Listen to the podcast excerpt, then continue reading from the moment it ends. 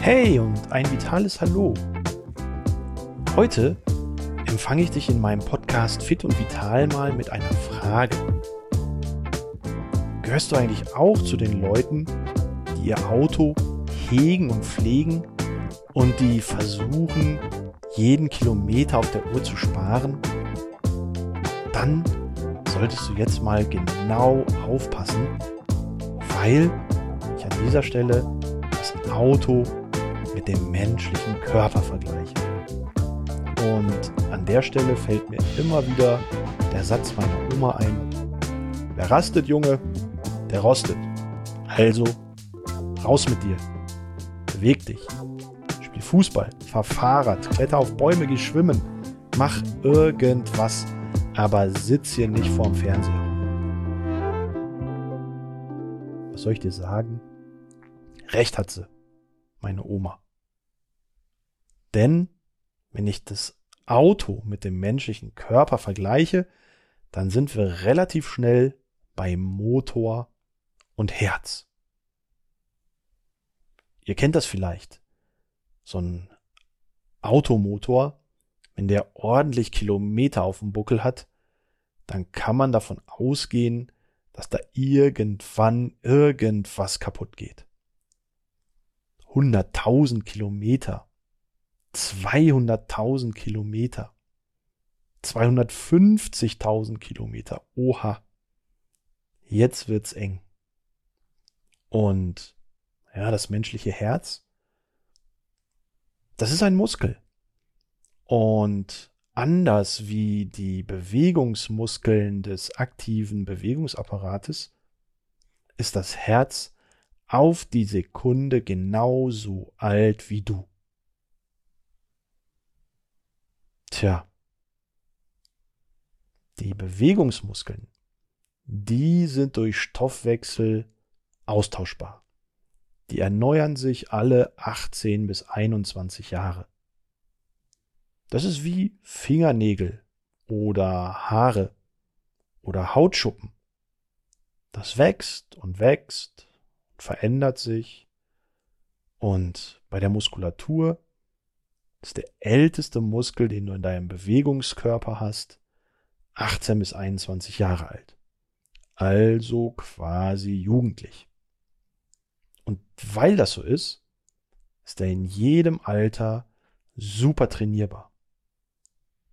Beim Herz, da ist das ein bisschen was anderes. Das schlägt und schlägt und schlägt und wird immer älter und älter. Normalerweise haben wir einen Ruhepuls von 60 bis 80 Schlägen pro Minute. Das ist der normale Ruhepuls eines erwachsenen Menschen. Durch Training kann man diesen Ruhepuls beeinflussen. Gute Ausdauersportler haben einen sehr niedrigen Ruhepuls der so irgendwo zwischen 45 und 55 Schlägen pro Minute liegt. Das ist vielleicht jetzt auf den ersten Blick kein so großer Unterschied. Aber jetzt überlegt doch mal, was passiert, wenn wir das hochrechnen. Okay. Einfaches Rechenbeispiel. 70 Schläge pro Minute. Stell dir mal vor, das wäre dein Ruhepuls. Jetzt fängst du an, durch Ausdauersport langfristig diesen Ruhepuls zu reduzieren. Erstmal nur zwei Schläge, dann trainierst du weiter und länger und intensiver, dann bist du bei fünf Schlägen und irgendwann bist du vielleicht sogar bei zehn Schlägen die du pro Minute weniger brauchst. Okay, sagst du. Ist ja nicht viel. Zehn Schläge pro Minute.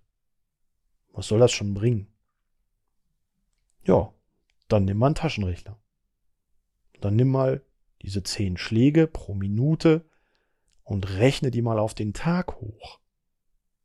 Recht schnell bist du bei 15.000 Schlägen pro Tag.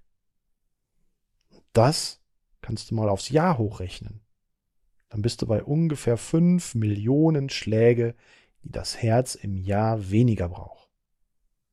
Und das Jahr für Jahr für Jahr. Wow. Da kommt ganz schön was zusammen. Und das vergleichen wir jetzt mal wieder mit dem Auto. So. Jetzt weißt du, was ich meine. Wer rastet, der rostet. Und das Herz braucht Bewegung, damit es lange gesund und kräftig schlagen kann. Und meine Oma, die hatte recht. Wer rastet, der rostet. Und das Herz braucht Bewegung. Es gibt schöne Studien für Herzerkrankungen, die in Relation zum Sport gesetzt werden. Da brauchst gar nicht so viel Training. Drei Tage in der Woche, eine halbe oder dreiviertel Stunde einfach mal ein bisschen schneller walken oder Fahrrad fahren oder joggen gehen.